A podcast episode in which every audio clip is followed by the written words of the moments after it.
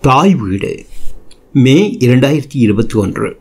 மனித பருவத்தின் முளைகள் எழுத்தாக்கம் மாத்தளை சோம்பு குழந்தைகளை விவசாய மொழியில் சொல்வதானால் அவர்கள் மனித பருவத்தின் நாற்றுகள் நெல் நாற்றுகளை காப்பாற்றி வளர்த்து வயலில் நடுகிற மனித அனுபவமும் அறிவும் விவசாயிகளுக்குரியது. குழந்தைகளை மனித நாற்றுக்களாய் மதித்து காப்பாற்றி வளர்க்கின்ற பொறுப்பு பெற்றோர்களுக்கே உரியது. ஒரு மனிதரின் பருவங்களில் முதல் ஏழு வயது அடங்கிய பருவம் மிக முக்கியமானது. ஆகவே ஏழு வயது வரைதான் குழந்தை வயது என கணிக்கப்படுகின்றது. ஓர் அறிஞர் உன் குழந்தையை ஏழு வருடத்திற்கு என்னிடம் கொடு. அதன் பிறகு நீ என்ன விரும்பினாயோ அதனையே அந்த குழந்தை மூலம் செய்யலாம் என்கிறார். இதனையே தமிழில் விவேகமாக ஏழு வயது வரை இழப்பம் கொடுக்காதே என்றும் ஐந்து வயதில் வளையாதது ஐம்பதில் வளையுமா என்ற பழமொழியிலும் சொல்லியிருக்கிறார்கள். இந்த ஏழு வருடங்களில் ஒரு குழந்தை கற்கின்ற அறிகிற புரிகிற மொழி பழக்க வழக்கம் பண்பாடு என்பன ஆழப்பதிந்து இறுதி வரையும் நிற்கும். எனவே இந்த வயதிற்குள் தாய்மொழி பண்பாடு பழக்க வழக்கம் என்பவற்றை குழந்தை தெரிந்து கொள்ள வேண்டும். இதில் கோட்டை விட்டால் மனித கோட்டையே சரிந்து போகும். இளமையில் கல்வி சில எழுத்துக்கு ஒப்பாகும். தொட்டில் பழக்கம் சுடுகாடு மட்டும் தொடரும்.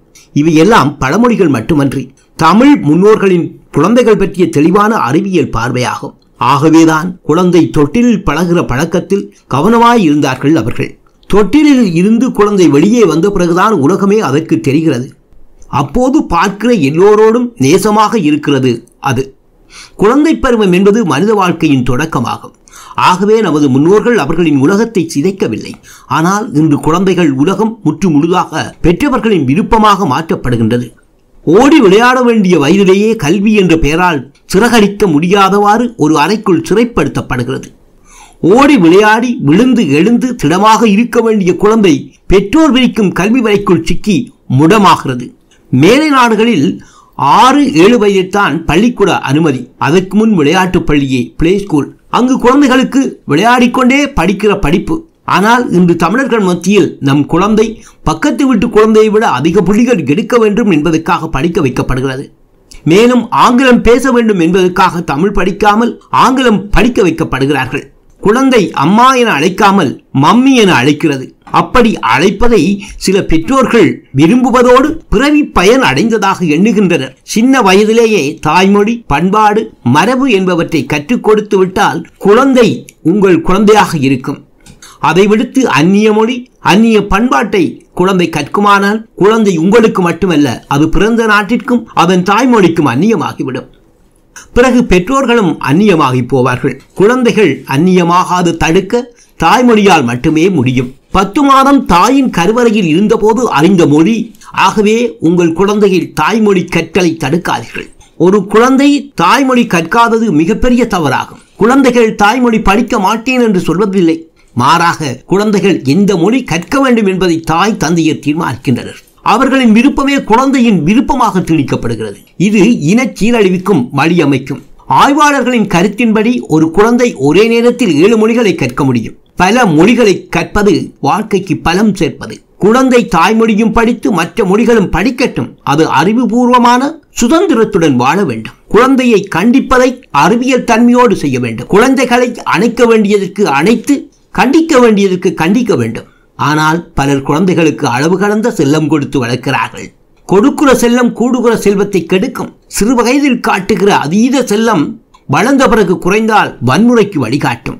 இன்றைய குழந்தைகளே நாளைய குடிமக்கள். குழந்தைகள் சிறிது காலத்திற்கு குழந்தைகளாகவே இருக்க விட வேண்டும். குழந்தைகளை உயர்த்துவதாக எண்ணிக்கொண்டு அவர்களை கெடுத்து விடக்கூடாது. குழந்தையை படிக்க வைப்பது ஒரு கலையாகும். குழந்தை வளர்ப்புக்கு பெற்றோர்களிடம் அறிவியல் பார்வை இருந்தால்தான் குழந்தைகளின் உலகத்தை அடையாளம் காண முடியும். நவீன உலகில் வளர்ந்து வரும் விஞ்ஞான தொழில்நுட்பங்களுக்கு அடிமையாகாமல் குழந்தைகளை வளர்ப்பதே பெற்றோர்களின் பெரிய கடமையாகும். இன்றைய ஞானிகள் விஞ்ஞானிகள் தலைவர்கள் யாவரும் நேற்றிய குழந்தைகள். நல்லவர்களும் கெட்டவர்களும் குழந்தையாய் இருந்தவர்களே. நல்லவர் கெட்டவர் என்பவற்றிற்கு அடித்தளம் குழந்தை பருவத்திலேயே போடப்படுகிறது. இதை தமிழில் விளையும் பயிர் முளையில் தெரியும் என்றார்கள். நீங்கள் விளைவிக்கும் குழந்தை பயிர் விளைவிக்கப் போவது என்ன என்பதை அறிவியல் பார்வையினால் உணரலாம். மனிதரின் இளைய பருவத்தை முன்பருவம் பின்பருவம் என பிரித்து பார்க்கலாம். இவற்றில் முன்பருவம் கல்வி கற்கின்ற பருவம் பின்பருவம் கல்வியை முடித்து வேலை அல்லது தொழில் தேடுகிற பருவம் இவ்விரண்டையும் ஒரே நேர்கோட்டில் சொல்வதானால் மாணவ பருவம் எனச் சொல்லலாம். ஒரு மனிதனின் மாணவ பருவம் கோளாறானால் வாழ்க்கையே பாதிக்கப்படும். மாணவ பருவத்தில் கற்கிற கல்விதான் மயானம் வரைக்கும் துணையாய் நிற்கும். மாணவ பருவம்தான் எந்த விதைகளையும் புரியாமல் ஏற்கிற காலம். ஆகவே அக்காலத்தில் சரியான முறையான விதைகளை தூவ வேண்டும். ஒரு கவிஞர் சொன்னது போல் மாணவ பருவம் மனித நந்தவனத்தின் பூக்காலம். அக்காலம் பெற்றோரின் கண்காணிப்பில் இருக்க வேண்டிய காலம். மாணவர்கள் என்றால் கற்று வருபவர்கள் மட்டுமல்ல அவர்கள் சமூகத்தின் மனிதர்கள் ஆவார்கள். அவர்களில் இருந்துதான் தலைவர்கள் கவிஞர்கள் விஞ்ஞானிகள் மருத்துவர்கள் விவசாயிகள் தொழில்நுட்ப வல்லுநர்கள் ஆகியோர் உருவாக வேண்டும். சின்ன விதைக்குள் சிறைப்பட்டிருக்கும் ஆலமரம் மந்திரத்தால் மரமாகவில்லை. துளி துளியாக சேரும்போதுதான் நதியாகிறது. ஓரடி ஈரடியாய் ஓடித்தான் ஒலிம்பிக்கில் தங்கம் கிடைக்கிறது. ஒன்று இரண்டு என எண்ணத் தொடங்கினால்தான் கோடி எண்ணலாம். முட்டையை உடைத்து வருகிற பறவைதானே வான்முகட்டில் பறக்கிறது? ஒவ்வொரு கற்களாக அடுக்கினால்தான் மாளிகை எழும். கற்றலும் அப்படித்தான். இன்று உங்களது பிள்ளைகள் தகுதியான மாணவர்களாய் இருந்தால்தான் நாளைய சிறந்த மனிதர்களாவார்கள். அவர்கள் காலத்திற்கு ஏற்றபடி வாழ பெற்றோர் உதவ வேண்டும். அவர்கள் இக்காலத்துக்கு பெரிய திரை சின்னத்திரை மாய அரசியல் மதவரி சாதிவரி ஆகியவற்றில் தொங்காமல் பார்ப்பதும் பெற்றோர் கடமையாகும். பெரிய திரை சின்னத்திரை போன்றவற்றின் நிழல்களை எந்த மாணவரும் நிஜமென நம்பிவிட்டால் அவர் வாழ்க்கை நிழலுக்குள் ஒடுங்கிப்போம். ஆனால் அறிவியல் மேம்பட்டிருக்கிற இந்த காலத்திலும் நிழல்களை நம்புவதே எதிர்காலம் என எண்ணுகிற இளைய கூட்டம் உருவாகி வருகிறது. பெரிய திரை நாயகர்களை வாழ்க்கை நாயகர்களாக கொள்வதில் இளைஞர்கள் முனைந்திருக்கிறார்கள். அவர்கள் பேரில் மன்றங்களும் அமைப்பதை மகிழ்வோடு செய்கிறார்கள். அறிஞர்களின் முகமோ முகவரியோ அறியாதவர்கள் இவர்கள். இன்றைய திரை நாயகர்களை தங்களின் இலட்சிய நாயகனாக வரிந்து கொள்கிறார்கள். நடிகர்களின் பெரிய உருவங்களை வைத்து பாலாபிஷேகம் செய்கிறார்கள். ஒரு சினிமா நடிகனுக்கும் மாணவன் அல்லது இளைஞனுக்கும் என்ன உறவு? சினிமா உலகம் கோடி கோடியாய் பணம் புரளும் மாய வினோத உலகம். இல்லாததை இருப்பதாக ஒளிவித்தை காட்டும் நிழல் உலகம். அதனை ரசிக்கலாம் ஆனால் நம்பக்கூடாது. ஆகவே உங்கள் பிள்ளைகளுக்கு திரை நிழலை சரியாக அறிமுகம் செய்யுங்கள். உங்கள் அறிமுகத்தில் தான் நெல் எது களை எது என அவர்கள் அடையாளம் காண்பார்கள். நெல் நிமிர களை அடையாளம் கண்டு பிடுங்கி எறியப்பட வேண்டும். அவ்வாறே வாழ்க்கையில் பல்வேறு வடிவங்களில் ஒட்ட வருகிற கலைகளை பிடுங்கி எறிய வேண்டும். கல்வியில் அறிவியலும் கேள்வியும் சேர்ந்தால் நிழல்களை நிஜங்களாக கற்பவர்கள் நம்ப மாட்டார்கள். இல்லையெனில் திரைகள் விரிக்கும் போதையில் இளைய பருவத்தினர் மூழ்கி போவார்கள். திரை கொடுக்கும் போதையில் மூழ்கியவர் வாழ்க்கை கரையில் மீள்வது கடினம்.